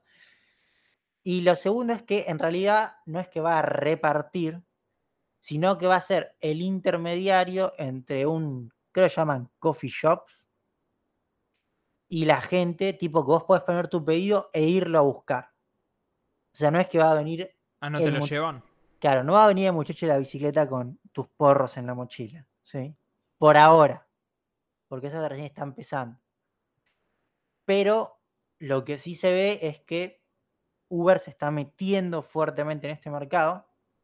Y claramente, de acá que te lo lleven, son tres meses. ¿sí? Sí, sí, es la nada misma. Es la nada misma, pero bueno, esto nos demuestra que el mercado de este tipo de drogas es el futuro. Como vemos, este tipo de empresas ya están empezando a apuntar. Eh, nosotros tenemos acá un país limítrofe que es mucho más abierto hacia las drogas de este tipo como es Uruguay. Yo, bueno, por motivo del deporte que practico, muchas veces voy a Uruguay. ¿Consumís cannabis? No, no, nunca, nunca, nunca probé este tipo de drogas. Lo que sí voy a decir es que el consumo en Uruguay es como muy aceptado, es algo muy distinto a lo que es tipo lo que conocemos acá. Y creo que, o sea, en ese tipo de ciudades, tipo como, perdón, de países donde está legalizado y a ese nivel, estas empresas van a hacer mucha plata. Sí, porque es un tipo de consumo que funciona muy bien con estas empresas, es como, uy, me pintó ganas de fumarme uno, ¿para qué abro Uber? ¿Me entendés? Es algo que funciona muy bien. Es que es la forma de ganarle al... Para ganar, para, eh, si no le podés ganar, unite directamente y ya está. Sí, así que dentro de poco tiempo vamos a ver a Uber repartiendo y además, otra de las cosas que van a suceder, creo yo, al corto plazo, es que se van a expandir a más países. Los países donde esté legalizado y todo eso, que de hecho acá no, ¿no? Claro. Eh, no, acá hay una ley. Podés tener para consumo, pero no podés vender. De vuelta, este, entramos en la sección Hablemos sin saber, porque ninguno de los dos conoce muy bien la todo Todo este podcast, Carlos, hace 35 episodios estamos hablando sin saber, 36. Pero creo que acá vos podés consumir creo que si vos tenés un carnet, hasta podés cultivar como una cierta cantidad para vos, pero no podés como comprar, es algo medio raro, no, no estoy muy informado en este tema. Deberíamos traer a alguien que consuma y nos explique Puedo cómo es la conseguir situación, gente que sabe, así que pero consigo corresponsal, pero hay que blurearle la cara probablemente. claro, No sé cómo es legalmente el tema. pero lo que sí vemos es que esto es el futuro Sí. y a ver, esto como pasó con Netflix y las películas por streaming, que, que el primero llegó, se llevó todo, Sí, acá va a pasar lo mismo. Ah, sí. Directamente hay que. Así que vayan preparándose sus huertos en el fondo para cuando se pueda, para trabajar con Sí, Uber para trabajar con y el Uber. cannabis. Pedido ya. Pero bueno, pasamos a lo random. Pasamos a lo random. Voy a hacer un paréntesis. Sí, Yo sí, tengo que favor. editar estos podcasts siempre. Entonces, mínimamente, un poco tengo que escucharlos. Y si algo que detesto de escucharme, más allá del hecho de escucharme, es el pero bueno, pasamos a. Siempre digo lo mismo. Son La esas puta- muletillas que esa tenemos. muletilla de mierda. Tengo que cambiarlo por otra, por lo menos, no sé. Ya debería ponerle pero bueno, pasamos. Ese es el título de todo el podcast directamente. Pero bueno. ¡Ah! Otra vez. En Y fin. ahora vamos a decir. y ahora. Primer noticia random. Sí, Es- vos porque dijiste que, que mencionaste que tenés a alguien puntualmente conocido. O sea, claro. A ver, vamos a primero explicar que vamos a ir rápido porque tenemos muchas noticias sí. y no tanto tiempo. Básicamente el tipo es. Es un tipo que fue. Es un streamer. Que iba a comer a los tenedores libres. Sí, sí. Y el tipo. Dice, se fue, comió un kilo y medio de cerdo la primera vez que fue. Y de tres kilos y medio a cuatro kilos de camarones. En otra visita. Lo cual, Dios mío, ¿cómo haces para comerte tanto eso? Y dice, cada vez que toma leche de soja se puede tomar de 20 a 30 botellas. Dice. es una O sea, es un animal y lo- le prohibieron volver a un tenedor libre directamente. A este tenedor libre se lo prohibieron volver. O sea, es un hueco legal porque técnicamente es Vos tenedor podés libre, comer vos podés comer lo que quieras. Pero, Sí, yo iba a comentar dos cosas. sí. Primera que es una anécdota que nos incumbe a los dos, que es que Fausto me enseñó una técnica para los tenedores libres. Porque hubo una época en que íbamos a comer a tenedores libres y Fausto, yo como un, un novato, vamos a decir, en la materia de los tenedores libres, yo me pedí una coca. A lo que Fausto me dijo, no, no, vos te tenés que pedir un agua porque te llena menos. Ah, sí, sí, sí, sí, sí. Y Me esa acuerdo de ir frase- con vos a Mau- y Mauro. Sí, sí. de tener- quedé- esa frase quedó marcada y si yo a un tenedor libre, hoy por hoy me pido un agua. Ah, ¿viste? Lo primero que iba a decir. Y lo segundo es, tengo una anécdota de un amigo que casi muere. o sea, no sé si decir casi muere en el sentido de que lo tuvimos que llevar al hospital, pero estuvo muy mal por varios días. Tipo, a lo- nosotros fuimos una- un año a esquiar a Ushuaia y fuimos a un tenedor libre en Ushuaia. Increíble la comida que te daban, te daban cordero patagónico, todo. Mi amigo comió una cantidad de cordero increíble, tipo, encima sobornó al parrillero porque le tiró como 300 mangos de propina. Y estoy hablando en 2017, o sea, Generoso, sí, sí. generosa propina en ese momento. Y el parrillero le daba toda la, toda la comida que él quisiera. Mi amigo en un momento dijo, me estoy sintiendo mal, me tengo que ir. Se retiró y se ve que se intoxicó de la cantidad de comida que comió. Nivel que creo que por dos días no pudo ir a esquiar de lo mal que se sentía. Así que este muchacho que está comiendo los tenedores libres, libres le digo que tengan cuidado porque un día se va a ir del otro Sí, lado. lo- los 4 kilos de camarones, digamos, no creo que te caigan muy bien. Sí, no, no. Eh, sí. Eso me recuerda que la última vez cuando yo iba a los tenedores libres tenía esa, esa tradición que la tengo que haber hecho cuando estaba con vos, seguro, de comer eh, langostino con gelatina. Sí, ya has Esa era la, esa era la Sí, sí, sí. tradición de los tenedores libres. Me agarraba un langostino y una gelatina de frutilla. Ay, Dios mío, hace tanto que no voy a un tenedor libre. ¿Existirán todavía? Sí, no sé cómo están con el tema COVID, Claro, eso sí. pero sí, hace un tiempo, otro ten- un tenedor libre muy bueno que recomiendo, el Gourmet Porteño, en Puerto Madero, no sé si lo conoces. Ah, bueno, pero en Puerto Madero. pa, bueno, no, pero no es tan caro y es muy bueno. Se quemó, se incendió hace un tiempo. Ah, sí. Sí, sí, dicen que lo reabrieron, así que tendríamos que ir a probarlo un día. Sí, va- vamos a abrir un Patreon para cosas. bueno, después, en lo próximo, hay un par de noticias de lo que es la televisión argentina, pero esto lo quiero mencionar. América está, em, está complicado, se le está yendo gente, se le está yendo Luis Novarecio, que me caga bastante bien. Se está yendo Alejandro Fantino. Dios gracias. Después de tanto tiempo de detestar a Fantino en este podcast, aparentemente se está yendo. Lo está contratando la gente de Star Plus. Que, como ¿No comentaremos. ya para Star Plus? Y técnicamente sí, porque Star ¿No es tiene un ESPN. programa ahí ESPN? Star es E claro? ESPN, claro, bueno, pero lo- evidentemente quieren hacer algún programa con Fantino. Mar de Fondo 2.0. Claro, o sea, Star Plus, como comentaremos en minutos, está tomando decisiones polémicas, pero eh, así que se quieren llevar a Fantino de América. Y en realidad el- el- el- la razón por la cual comento esto es, yo tengo un problema personal con Jay Mamon. Ah, el que yo no sé quién es, sí. Sí, Jay Mamon no, no me parece un mal tipo. O sea, personalmente no- esto no es un ataque personal a Jay. Pero, eh, de hecho, el otro día lo vi, estuvo con David Lebón. Y estuvieron cantando y todo, y David Lebón lo elogió y Jay Mamon se puso a llorar y dije, oh, no, está, está bien. Yo Te rebanco, Jay, te rebanco. David Lebón Eh, cantó las mismas tres canciones que canta siempre. Eh, Sí, sí, David Lebón. Exactamente. los, los tres temas que tiene, pero. eh, y. Bueno, el tipo también se está yendo de América. Porque quieren hacer este carpool karaoke. Yo no, sé, si vos lo es. conoces. Carpool karaoke es básicamente. eh, se- se Ah, está- es eso que. No, no, me estoy James Corden cosa. es un conductor eh, británico en donde básicamente es- lleva artistas en el auto y se ponen a Sí, cantar. ese era lo que iba a Sí, decir y sí, no estaba sí, seguro. sí. Es James eso, Corden es, es pésimamente malo como conductor.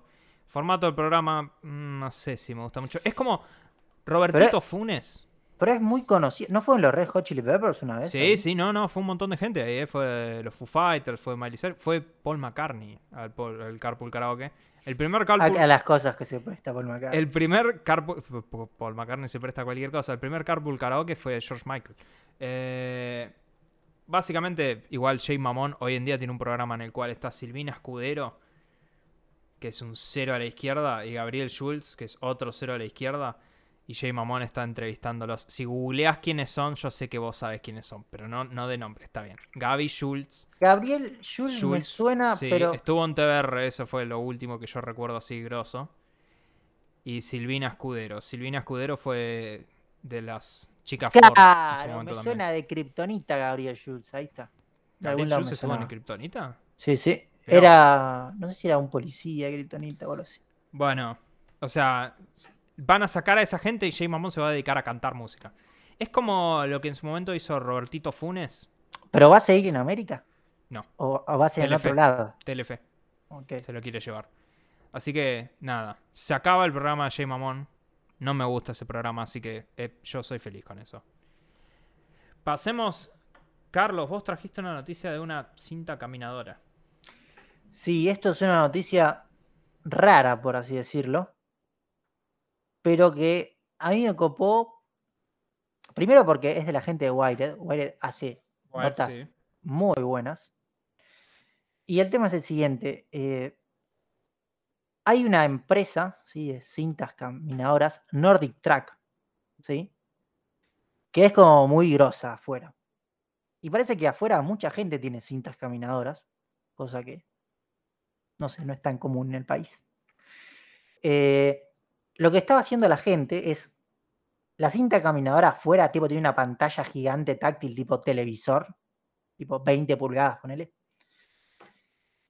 Y la cinta caminadora te da tipo su software, ¿viste? Donde te puedes traquear, bueno. Cuestión que todo eso funciona sobre Android. Entonces la gente había encontrado que podía, creo que era tocando cinco veces la pantalla en una opción, se desbloqueaba el modo desarrollador de Android y podías usar Android e instalar la aplicación que quisieras. Entonces mucha gente le empezó a instalar Netflix, YouTube, o sea, aplicaciones que no se podían instalar en un primer momento. Y a la gente le gustaba, ¿viste? Porque, no sé, es como la, esas caminadoras donde en los gimnasios ponen la tele gigante, ¿viste? Sí. Es lo mismo, nada más que la tenés integrada.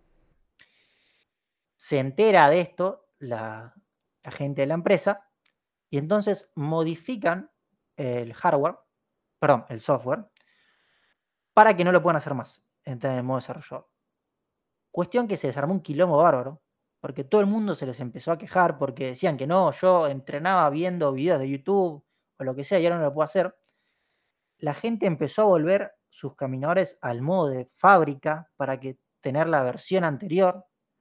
Tipo, empezaron a recibir un montón como de quejas por Twitter, de todos lados. Hay un subreddit específico que te explica cómo volver tu caminador a fábrica. Sí.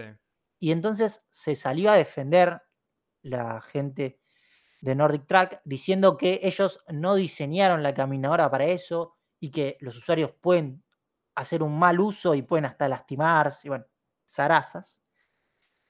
Todo esto es porque Nordic te vende como un plan donde, por ejemplo, si vos querés acceder a YouTube, tenés que garpar. Ah, bueno. Entonces, la gente está indignada con todo esto y es muy interesante ver todos los videos en YouTube, que eso es lo que más me gustó, de gente explicándote cómo modificar el software de tu caminadora para poder instalarle de vuelta las aplicaciones. Así que hasta en el primer mundo tienen problemas con el software y la necesidad que tenemos de que sea No un poco más libre. Por eso, vol- volviendo a tu punto anterior, no hay que actualizar hay que los drivers actualizar los de drivers. nada, ni siquiera tu caminadora. Bueno, para la próxima noticia random, yo quiero mencionar que yo me sacrifico por este podcast. Muchas veces lo he hecho. Y yo me fumé el especial de media hora de Susana Jiménez entrevistando a Wanda Nara acerca de todo el escándalo. El WandaGate. El WandaGate, sí. El cual tiene tantos comentarios memeables. Literal, Susana Jiménez le dice: ¿Sí viste que le dicen el WandaGate? Yo no entiendo por qué le dicen WandaGate. Dice porque gate es puerta, no tiene nada que ver. lo que o sea, yo escuché eso y yo ya cuando escuché eso, que ven en los primeros dos minutos de la charla, vos sabés que vas a escuchar una pavada. Eh, creo que el, el comentario más me llamó la atención de todo lo que dijo Wanda es que cuando se entera del problema, decidió que necesitaba espacio. Así que se fue a Milán. Y Cardi se enteró y se subió en el avión atrás. Y cuando Wanda se entera, se fue a otro lado. Esto es como, viste, cuando en las películas dicen, sigue ese taxi y Cardi dijo, Claro, sigue ese sí, avión. sí, siga ese avión. Es como decir, ¿qué nivel de guita? Como para decir, ah, no, no, espera, me voy a otra parte del mundo entonces ahora. No, ah, por Dios, tómatela. Pero sí, así que, qué sé yo, viste. Lo sentí bastante una un flagelo al pobre Mauro Icardi. Bueno, pobre no, es relativo, pero, pero lo ¿Él teníamos estuvo en la entrevista? Está, sí, aparece literalmente en los últimos. En el último minuto. Como estaba escuchando en la esquina, este, como en penitencia. Estaba escuchando todo y le dicen, no, está bien, podés venir ahora, Vení, Mauro. vení, Maurito, vení. Vení, Maurito. Y Susana lo saluda, ay, Maurito, cómo te quiero, qué sé yo. Y, y Wanda le regala una La caja de cagaste. Maurito, la cagaste. La cagaste, Maurito, pero qué sé yo. Eh, ahora, la gente de Star Plus. Ni lenta ni perezosa, exacto, usando ni lenta ni mía. perezosa, efectivamente. Anunció en Twitter. Que quiero entrar al tweet porque quiero decir la fecha exactamente, pero no me está cargando el, el tweet. Si vos lo tenés abierto. eh, Estamos lo- entrando. Eh, No- La fecha es el 29 de noviembre. El 29 de noviembre va a sacar Star Plus una, una, una entrevista con la China Suárez. O sea que, por lo menos lo que podemos decir es que si querés escuchar Llamada en primera en persona. primera persona China Suárez, sí. O sea, esto nuevamente la idea es que van a van porque no, no está hecho pura y exclusivamente por esto, probablemente sea una A un cosa cosa, 99%. pero claro, o sea, 99,9% de probabilidad de que la única razón por la cual están entrevistando a la China es para que hable del tema de Icardi. Y le pusieron una tortadita a la China para que hable de eso. Bien. Así que puedes escuchar las dos campanas. este- Eh, sí, eh, lo puedes escuchar las dos campanas. Creo que lo mejor que voy a. ¡No! La. Fausto Ah, indignándose No, me en cayó vivo. la ficha, ahora me cayó la ficha. ¿Sabes qué me cayó la ficha? La. Ahora, ¿ves? Todas estas noticias están todas relacionadas. Acabo de ver la conexión de la Matrix. Yo el Ah. otro día estaba viendo Intratables con el estúpido Fantino y pasó una preview de una entrevista con la China Suárez. Es Fantino. Es el que va a entrevistar a la China, la... Fausto tiene la data justo ahí. No, y lo voy a tener que ver encima, porque ya me vi la otra parte, voy a tener que ver esta. Ah. Bueno, efectivamente Fantino se está yendo a laburar con Star Plus. No, Por pero último, to- todo sí. esto de. Para cerrar un poco todo esto del WandaGate. el WandaGate, sí. hay muchos memes. Se han dicho muchas cosas de Icardi en el último tiempo que salieron a, a la luz que de que si estuvo o no con la China Suárez de un supuesto encuentro en un hotel, de que si tuvieron o no relaciones. Yo creo que lo mejor de todo esto de vuelta son los memes de Twitter. Así que, más que hablar de esto, les recomendamos que vayan a Twitter y lean los Y memes porque todos los memes, sí, sí. los últimos son excelentes. Hay un par. Qué pena que no tenemos un blog donde los podamos poner y pegar porque Tenemos un Twitter, o sea, donde podríamos vamos a retuitear algunos memes. O sea, eh, igual, nada, sí, si se quieren reír barra indignar un poco, les recomiendo la entrevista de Susana está en YouTube, así que, eh, qué sé yo, les, yo, yo voy a admitir que lo vi en 2X, pero Así me gusta. ninguna velocidad te puede salvar de la indignación, créeme. Pero bueno, hablando de, de gente que se mandó cagadas y europeos con mucha plata, la última noticia random de este día es un deportista italiano. Se llama Roberto Casaniga. ¿sí? Él es un antiguo jugador de la selección de vóley y un capitán de anda sabe qué equipo será, pero un equipo. El tipo estuvo, estaba convencido, esto es el catfishing, ¿sí? El tipo lo convencieron de que estaba en una relación a larga distancia con una supermodelo brasileña. ¿Sí? Medio boludo el chabón, ¿por qué? Porque hay que blanquearlo, hay que decir cómo es. El tipo pensó que estaba en una relación y le mandó eh, gastó 600 mil libras en esta mujer. Algunos de los regalos en los que gastó fue que le compró un nuevo Alfa Romeo Mito. eh, y aproximadamente 590 mil libras para lo que él creía que era un tratamiento para una condición cardíaca. Eventualmente el tipo se dio cuenta de que no era una supermodelo brasileña. Después de eso. 15 años. Pero claro, se ese es el detalle, el detalle relevante, es que el tipo estuvo 15 años en una relación así. ¿Cómo en ningún momento de esos 15 años, en el cual le tiraste 600 mil libras, no le dijiste, che, te pago un pasaje? O yo me voy a ver. Claro, además, lo loco de todo esto es, esto bueno, se devela ahora. El tipo, si más o menos hacemos cuentas, empezó más o menos su relación en el 2006, ¿sí? Si estuvo Sí. 15 años. O sea, el tipo pasó por toda la época de revolución del Facebook, Sí. de videollamadas, de todo. Macho, nunca se te ocurrió, che, hagamos una videollamada. No, No, no, existía es- el deepfake en esa época. que Efectivamente, porque bueno, yo te banco en aquella época era más difícil, pero hoy en día no es difícil. O sea, yo, yo creo que ya si le vas a mandar 30.000 libras, mínimamente tenés que tener un chequeo de, de, de a quién Claro. carajo se lo estás mandando, digamos. Che, pasame tu número de quid. por lo menos, Claro, sí, el quid por lo menos, pero nada. Así que, igual, yo no sé ni para qué lo cuenta públicamente, porque la única reacción que tengo es que pelotudo, chabón, este. Porque 15 años sos un boludo vos. Ya para 15 años sos vos el boludo. Con todo respeto.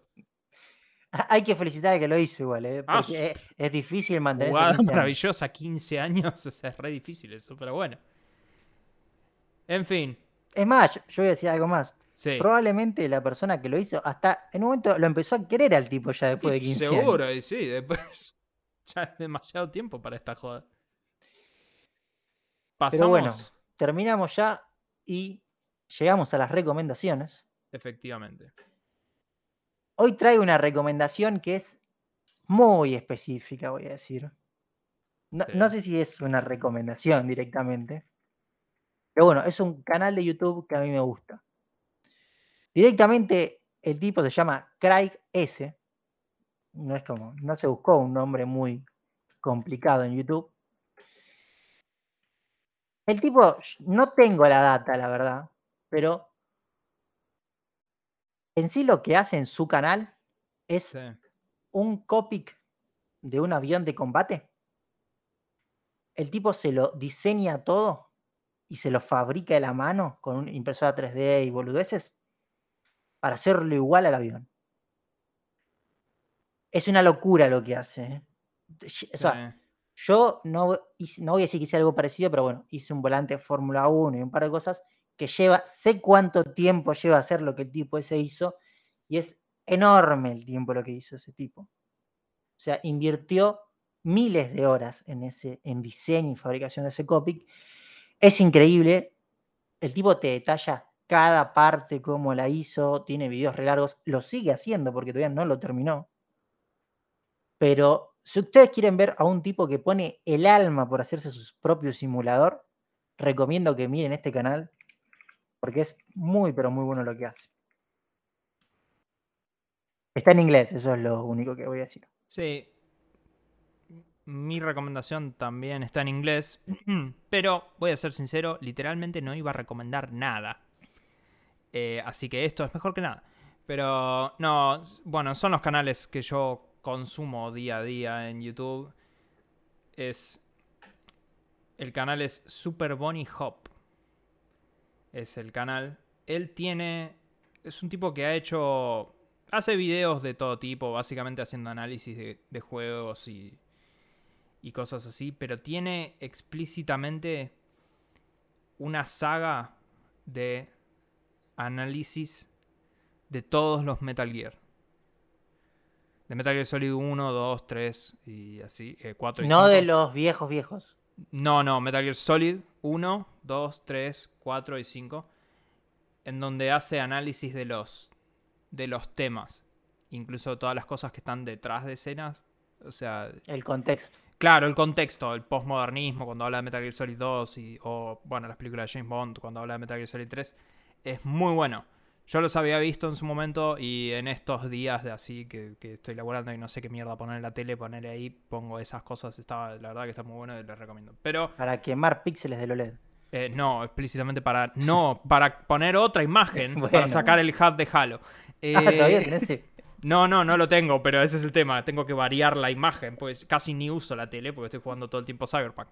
Pero bueno, y sí, una última recomendación. eh, miren eh, el documental de los Beatles, Get Back. No lo vi, pero las reviews son muy buenas y veremos cómo lo discutimos en este coso porque es muy largo. Son como nueve horas, pero bueno. Con Bueno. calma les vamos a decir. Sí, con, muy calma, con calma. Esto fue todo por hoy. Arroba podcastbm. Donde maybe habrá memes de lo de Wanda. Es verdad. Vamos a volver a nuestros días oficiales. Yes, vamos a volver a nuestros días oficiales. No nos eh, olvidamos que prometimos para, creo, de dentro de dos o tres semanas nuestro especial con los videojuegos del año. ¿Sabés qué va a suceder? Dentro de dos semanas vamos a tener que correr la fecha. Sí, porque principalmente hay un miércoles que es mi cumpleaños. Eso es dentro de tres semanas. Tres, sí, sí. Y el otro Sí. es el Día de la Virgen, Fausto, es un día muy importante. Ese día es el 8. Sí, sí, ese es el 8. Ese día tengo que ir al cine. Por eso ese es el tema. Esa noche yo tengo que ir al cine, así que por eso vamos a tener que patearlo. Pero después lo hablaremos. Bueno, arroba podcastbm. Gracias. Adiós. Adiós.